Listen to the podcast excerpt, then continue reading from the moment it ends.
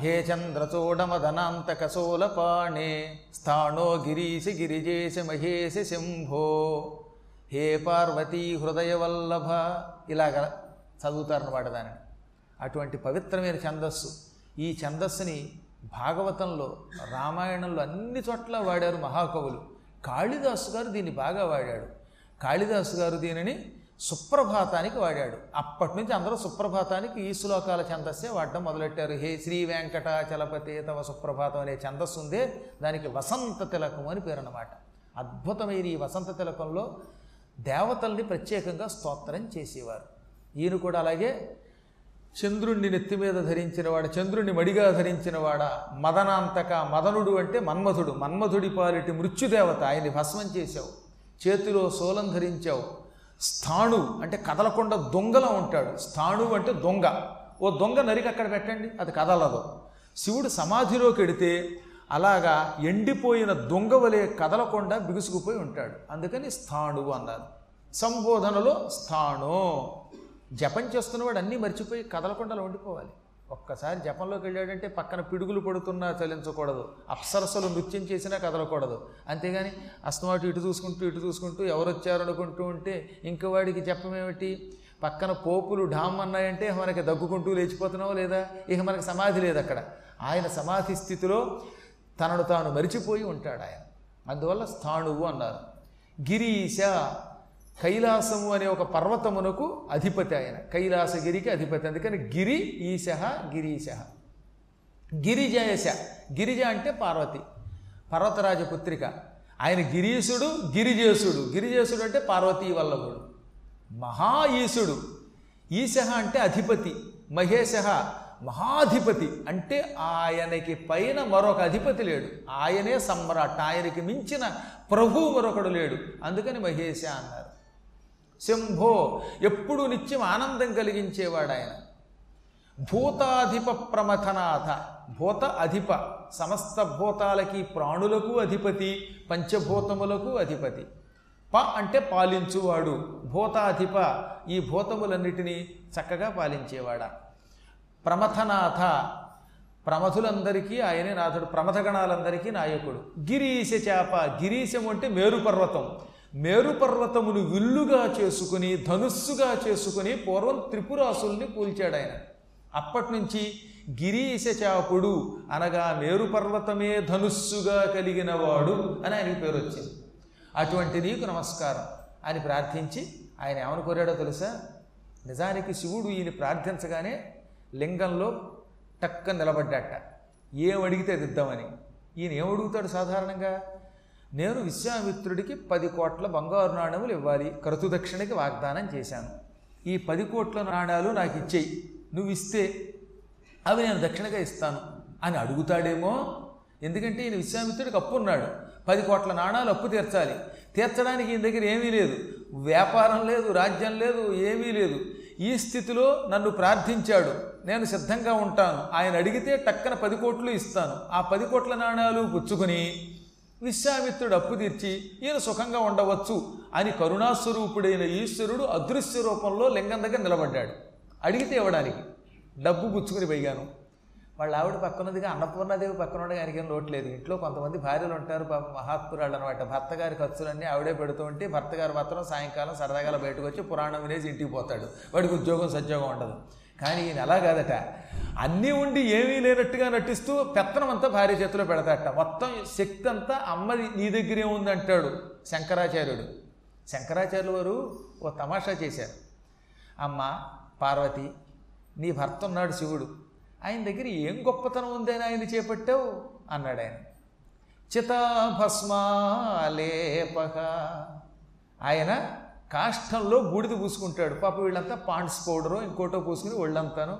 మనిషి నల్లగా ఉన్న శుభ్రంగా ఇంత పౌడర్ పూసుకుని పిశాచంలో రావచ్చు ఉపన్యాసానికి. అందరూ మంచి మంచి గంధాలు పూసుకుంటారు. ఆయన పాపం కాష్టంలో బూడిద పూసుకుంటాడు. గరళ్ళం వశనం. పోనీ ఆహారమా?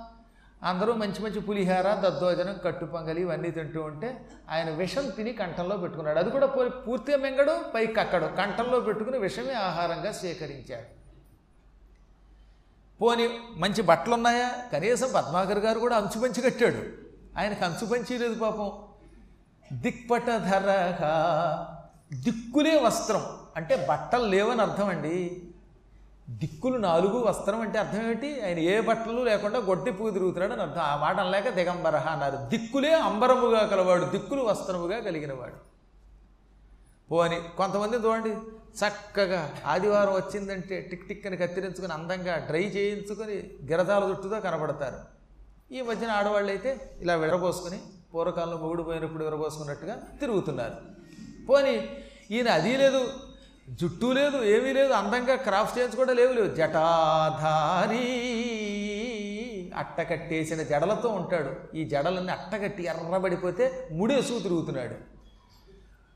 ఇక ప్రపంచంలో ప్రతి ప్రాణి అంతో ఎంతో మెడలో బంగారం గొలుసు వేసుకుని తిరుగుతూనే ఉంటాడు. ఈ మధ్యకాలంలో అందరి మెడలో గొలుసులే మగాళ్ళకు కూడా గొలుసులేనండి. ఇంతంత గొలుసులు వేసుకుని బలి తిరుగుతున్నారు అనమాట టింకరం కన్నా మెడలో లేదనుకోండి.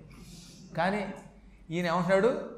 నీ భర్త శివుడు ఉన్నాడే ఆయన మెడలో ఒక్క గొలుసు లేదు. కంఠే భుజగపతిహారి మెడలో కేవలం బుస్సు బుస్సుని మీదకి వచ్చే పావులు పావులే హారంగా వేసుకున్నాడు ఆయన. అసలు పావులు హారంగా వేసుకుంటే ఎంత సుఖం తెలుసా? గొలుసు వేసుకుంటే ఏ బస్సు అయినా ఎక్కుతుంటే ఎవడన్నా కత్తిరిస్తాడు. అదే పావులు వేసుకెళ్ళండి మీరు సమాయించి తాచు పావులు వేసుకుని ఒక్కడ పొరపాటు కూడా అసలు ఆడవాళ్ళంతా ఈ పని చేయండి. పావుల్ని పెంచి ఆ పావులు వెళ్ళ వేసుకెడితే ఇక అవతల వాడు గెజగెజలు ఆడిపోతాడు. మళ్ళీ జీవితంలో వాడు పిక్ పాకెట్ ఉంటాడు ఇక్కడ. అదేంటి? చైన్ స్నాకర్స్ ఉంటారు ఇక అందువల్ల మీ ఆయన మొత్తం మీద కంఠే భుజగపతిహారి పశుపతి పశువులకు అధిపతి పోని. ఏదో ప్రజల్ని పరిపాలించటం లేదు పశువులకు అధిపతి. కపాలి. చేతిలో కపాలం పట్టుకొని అది భిక్షాపాత్రగా చేసుకుని ముష్టెత్తుతున్నాడు అన్నం అడుగుతున్నాడు. భూతేశ భూతాలకు అధిపతి. ఇవన్నీ అవలక్షణములు. ఇలాంటి వాణ్ణి ఈ లోకంలో ఎవరూ పెళ్ళి చేసుకోరు. కానీ నీవు వివాహం చేసుకున్నావు. దాంతో ఆయన ఏమైంది? ఇన్ని అవలక్షణములు ఉన్నప్పటికీ భజతి జగదీశైక పదవీ. సమస్త లోకములను పరిపాలిస్తున్నాడు ఆయన. కేవలం ఒక పదవి కదట. జగత్ ఈశ ఏక పదవీం భజతి. సమస్త లోకాలకి తానొక్కడే ఈశ్వరుడై అధిపతి అయి పరిపాలిస్తున్నాడు. ఇన్ని లోకాల్ని పరిపాలిస్తున్నాడు. ఏది? ఇన్ని లక్షణములు కలిగిన వాడు. అవలక్షణములు కలిగి ప్రపంచాన్ని పరిపాలిస్తున్నాడు. ఎందువల్ల? భవాని త్వత్పాణిగ్రహణ పరిపాటి ఫలమిదం. ఓ భవానీ ఓ పార్వతి త్వత్ నీ యొక్క పాణిగ్రహణ చేతిని పట్టుకున్నాడు. పాణిగ్రహణం చేశాడు. పెళ్ళి చేసుకున్నాడు నిన్ను. దానివల్ల వచ్చిన ఫలితం తత్పరిపాటి ఫలం. నీ చేతిని పట్టుకున్నాడు. పాణిగ్రహణం చేశాడు. దాంతో ఆయనకి ఎంత యోగం వచ్చిందో ఎంత మార్పు వచ్చిందో ఈ లక్షణములతో ఉండి కూడా ఈశ్వరుడై ప్రభువై లోకాలని పరిపాలిస్తున్నాడు. ఆహా నేను పెళ్ళి చేసుకుని ఎలా మారిపోయాడు? అన్నాడు ఆయన ఇది అపరాధ క్షమాపణ స్తోత్రంలో శంకరాచార్యులు వారు చెప్పిన గొప్ప శ్లోకం. అంటే పార్వతీదేవి అడుగు పెట్టడం వల్ల ఆవిడ చెయ్యి పుచ్చుకోవటం వల్ల శివుడికి ఆ శక్తి వచ్చింది లేకపోతే ఆయన దగ్గర ఏమీ లేదుట. అలా కనపడుతుంది ఈ శ్లోకం? దీని ఇంకో రకంగా ఉంది అసలు అర్థం. పైకిలాగా రాస్తాడు శంకరుడు. మనకి చూడడానికి కూడా శివుడు ఉట్టి ఎందుకు పనికిరాని వాడు కాబోలు ఆ అమ్మని పెళ్ళి చేసుకుంటే ఆయన లెవెల్ మారిపోయింది అనిపించవచ్చు కానీ ఆయన ఏమన్నాడు? పార్వతిని భవానీ అన్నాడు. పార్వతి అల్లా శైలజ అల్లా శైలం అంటే కొండ.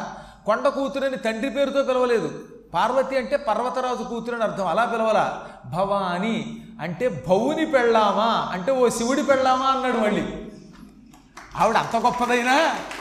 ఆవిడ వల్ల ఈయనకి ఇంత శక్తి వచ్చినా ఆవిడ అప్పటికీ మళ్ళీ భవుడి దగ్గరికి వస్తేరికి ఆయన భార్యట. ఏమండోయ్ నేను మీ పాదదాసిని గురువు గారు అంటుందిట. ఈ విధంగా భవానీ అవుతోంది తప్ప పార్వతి కాదట పుట్టింటి పేరు పెట్టుకోవట్లేదట ఆవిడ. ఎంత గొప్ప మాట అండి. శైలజ లాంటి పదాలు వాడకుండా భవానీ అండంలో ఆవిడెప్పుడూ శివుడి భారీగానే ఉంటుంది.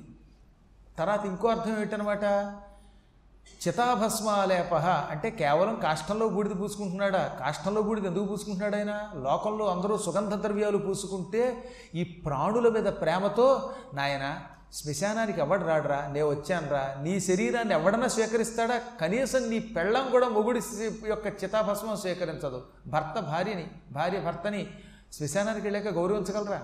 నిజంగా భార్యామడికి భర్త అంటే చాలా ఇష్టం అండి ఏమండి మీరు లేకపోతే ఉండలేనంది. కానీ ఇప్పుడు తగలబెట్టాక ఆ బూడిద పట్టుకొచ్చి ఇంట్లో పట్టుకుంటుందా ఒక్క భార్యనా?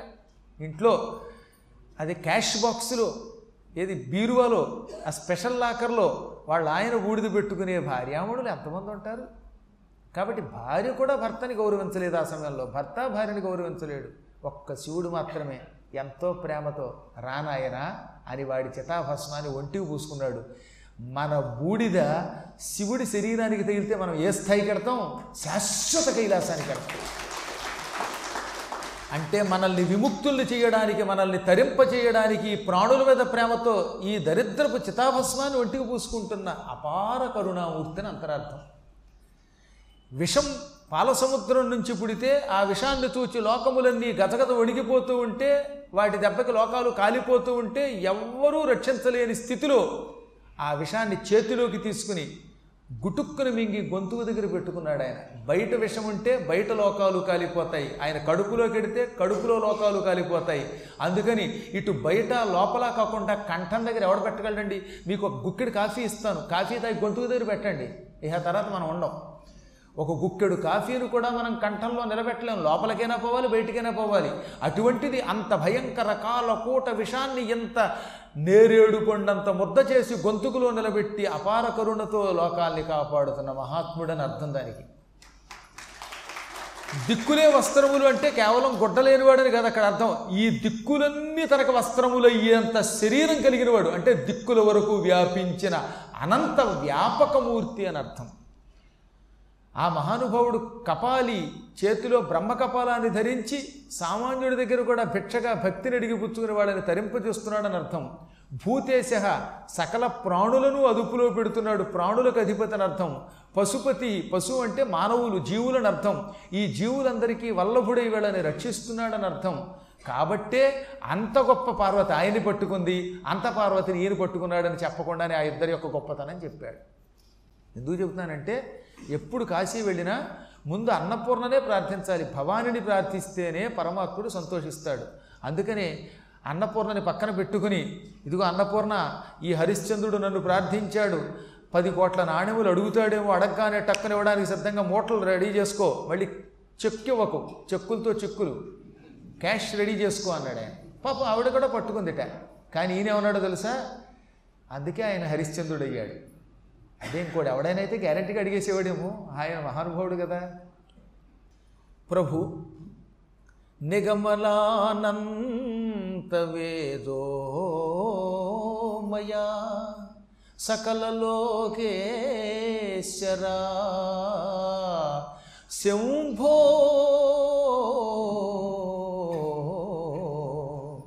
నిత్యము సత్యము నిర్మల ధర్మము.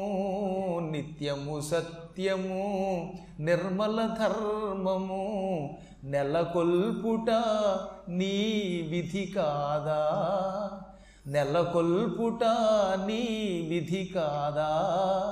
జయ కాశీ విశ్వనాథ. మమ్ము కాపాడుమా జగన్నాథ.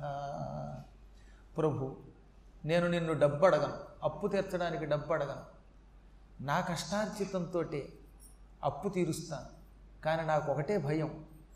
ఏమో ఈ అప్పు తీర్చలేక అసత్యమాడతానేమో కష్టాలు తట్టుకోలేక తప్పుడు పనులు చెయ్యకూడనివి చేస్తానేమో. అందువల్ల నిన్ను ఒక్క వరం అడుగుతున్నాను.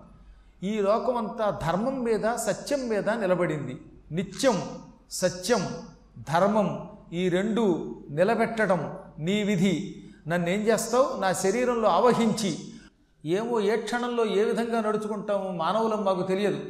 ఏ పొరపాటైనా చేసి ధర్మం తప్పుతానేమో సత్యం తప్పుతానేమో అందువల్ల ప్రాణం పోయినా నా మనస్సు నా శరీరం నా వాక్కు ధర్మం తప్పకూడదు సత్యం తప్పకూడదు. సత్యమును నిలబెట్టవలసిన బాధ్యత నీది. సత్యం మీద నిలబడే శక్తి ప్రసాదించి ఇంకేం వద్దు నాకు అన్నాడు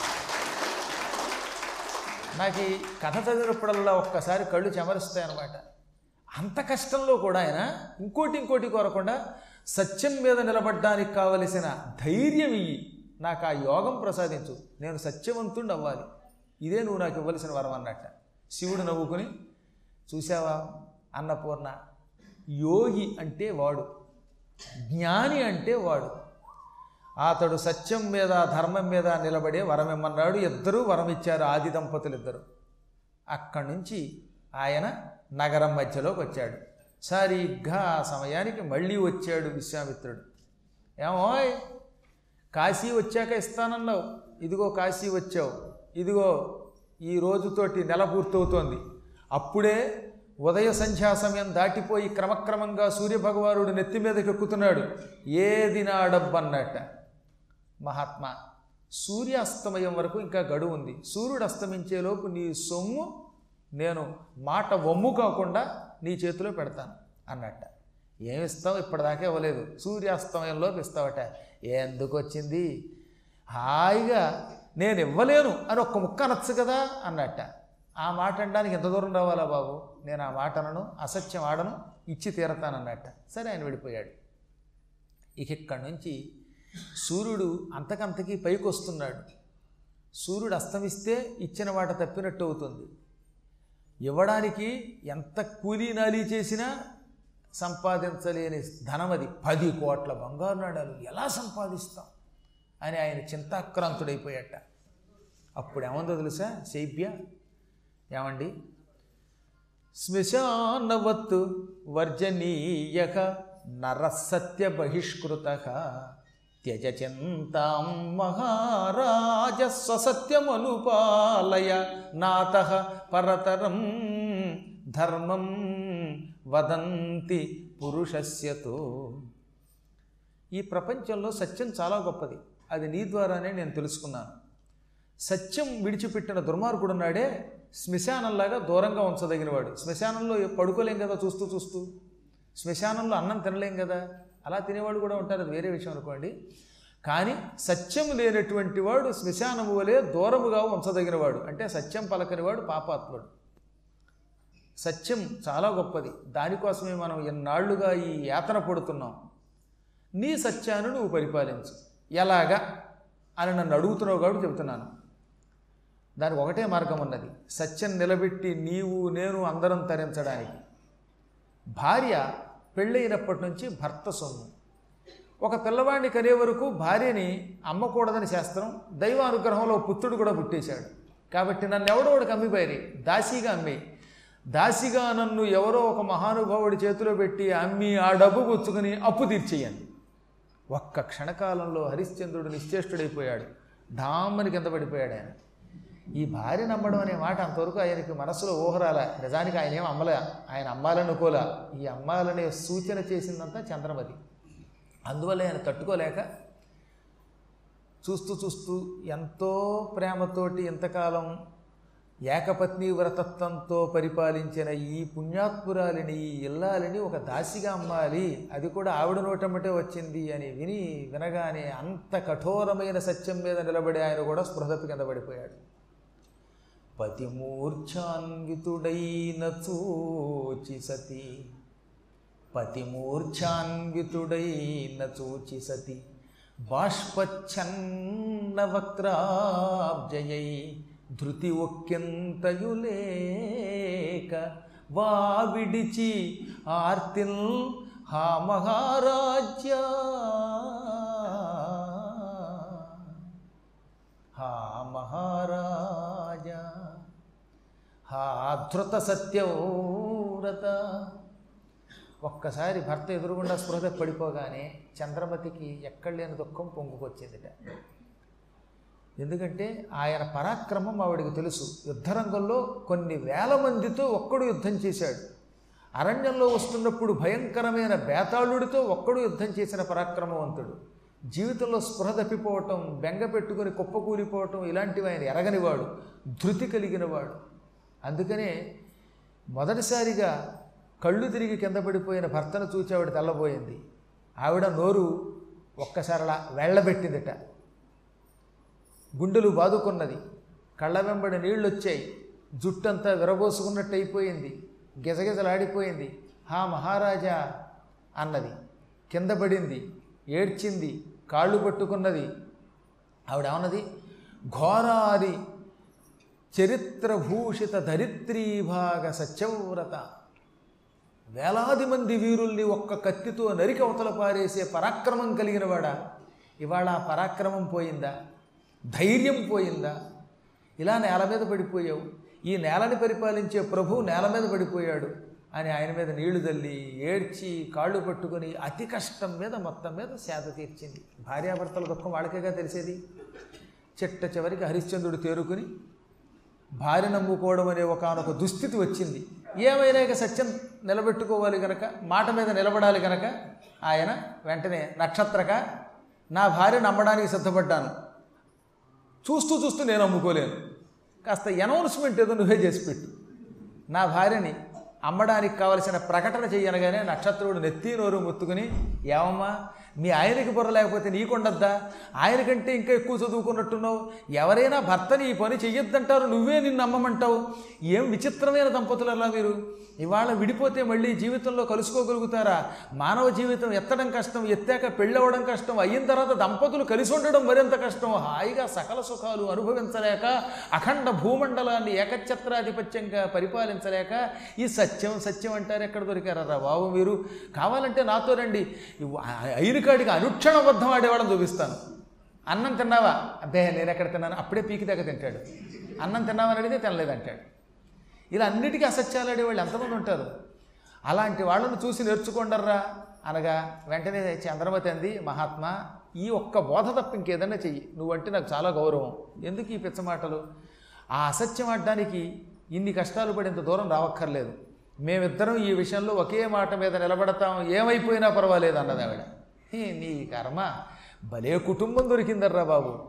భార్యకి తగ్గ భర్త భర్తకి తగ్గ భార్య ఈ ఇద్దరికి తగిన లింగులెటుకు పిల్లగాడు. వాడు అంతే చీటికి వాటికి సత్యం సత్యం అంటాడు. వాడు చూస్తే ఇంకా చేసి ఎనిమిదేళ్ళు ఎనిమిదేళ్ళ బాలుడు సత్యం అంటాడు. భగవంతుడు ఇలాంటి వాళ్ళు కూడా పుట్టిస్తాడు. అని పైకి అంటున్నాడు లోపల మాత్రం ప్రశంసించేటండు ఆయన. మహానుభావులు వీరంతా కారణజన్ములు అన్నాడు. తప్పదుగా మరి గురువుగారు ఆజ్ఞ కదా? అందుకని వెంటనే ఆ కాశికాక్షేత్రం యొక్క నాలుగు రోడ్ల కోడల దగ్గరకు వచ్చాట. ఆ కోడల దగ్గరికి చేరి ఓ పౌరులారా అందరూ రండి. ఇక్కడ ఒక ఆవిడని అమ్ముతున్నాం కొన్ని కారణముల చేత ఒక ఆయన తన భార్యను అమ్ముకుంటున్నాడు ఇదిగో ఇవ్వండి కొనండి. అనగానే అక్కడికి వచ్చి ఎవరు పడితే వాళ్ళు అమ్మితే కొంటామా? ఇంతకీ ఆవిడెవరు? అన్నారు. ఆవిడ కులగోత్రాలు తెలిస్తే కానీ కొనం తీరా కొన్నాక ఇంటికి వెళ్ళాక ఏం చేస్తుందో?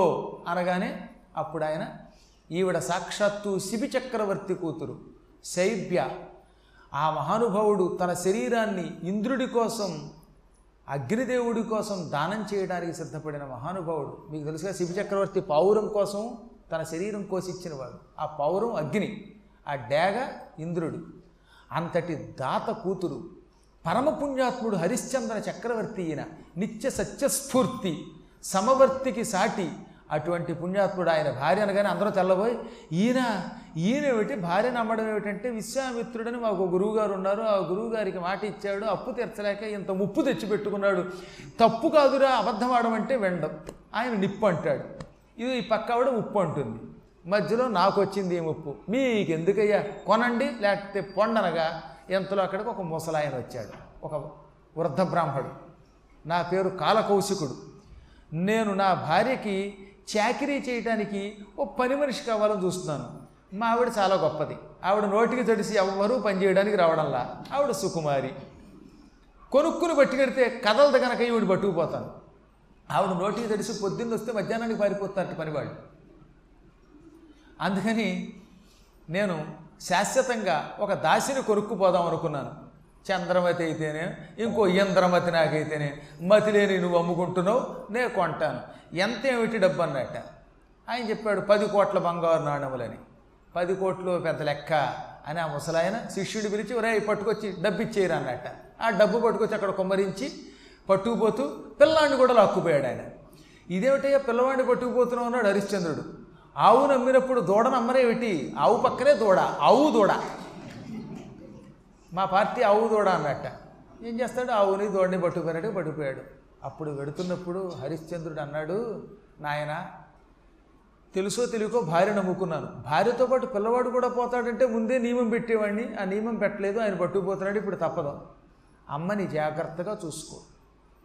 తల్లి మాటని జవదాటిన వాడు ఎవడూ సుఖపడ్డు. సత్యం కోసం తల్లి కోసం ప్రాణం ప్రసాదించు. జాగ్రత్తగా ఉండు. ఇక నుంచి వీళ్ళే తల్లిదండ్రులు అనుకో. ఇన్నాళ్ళు నిన్ను పెంచి పెద్ద చేసి చివరికి కాలసర్పానికి అంటగొడుతాను అన్నాడు ఆయన. గౌక్కు నోటి వెంబడి కాలసర్పం అని వచ్చింది. కాలకైసుకుని కాలకౌశికుడికి ఇస్తున్నానని చెప్పబోయి కాలసర్పమని నోరు మూసుకుని ఇదేంటి ఇంత పొరపాటు అన్నాను? అని భార్యని పిలిచి ఏడ్చి కుర్రాన్ని దగ్గరికి తీసుకుని భగవంతుడు ఈ అమంగళాన్ని నాశనం చెయ్యుగాక కాల సర్పం కాదు కాలకౌశికుడే నిన్ను తీసుకుని వేడుగాక అన్నాడు. ఒక్కొక్కసారి నోటి వెంబడి అలా వస్తాయి మాటలు. మహాత్ములు నోటి వెంబడి వచ్చిన వాక్కులు వేళాకోళానికి వచ్చినా వ్యర్థం కావు. చివరికి ఆయన వెళ్ళిపోయాడు. వెళ్ళిపోయగానే ఇదిగో ఈ సొమ్ము ఇచ్చి మీ గురువుగారికి ఇక నన్ను విముక్తి చేయకూడదా అంటే ఇప్పుడు నక్షత్రుడు ఏమన్నాడు తెలుసా? ఏమయ్యో ఈ పది కోట్లు నావి.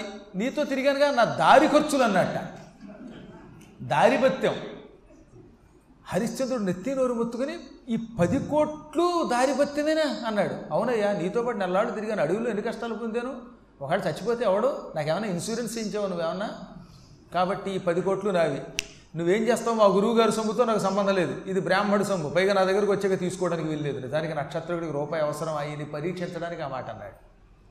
అనగాని మొదలుకొచ్చింది మహాత్మా. మొత్తం డబ్బు నువ్వే పట్టుకుపోతే సూర్యాస్తమయంలోపు నేను పది కోట్లు ఎక్కడి నుంచి తెచ్చి విముక్తి పొందనంటే ఏమో అసత్యమాడి బయటికి రా అన్నట్ట అసత్యం ఆడలేనులే. ఈసారి నన్నే అమ్మాయి. ఎలాగో నాకు దొరికిందిగా మార్గం. నన్ను ఎవడో ఒకడికి అమ్మి ఆ సొమ్ము తీసుకుని నువ్వు గురువుగారి యొక్క రుణం తీర్చు అన్నాడు. అద్భుతమైన తదనంతర కథ. జడోపాఖ్యానం వంటి ఉపాఖ్యానాలతో రేపు కలుసుకుందాం. స్వస్తి ప్రజాభ్య పరిపాలయంతాం. న్యాయ్యేన మార్గేణ మహీం మహిషా గోబ్రాహ్మణేభ్య శుభమస్తు నిత్యం. లోకా సమస్తా సుఖిరో భవంతు.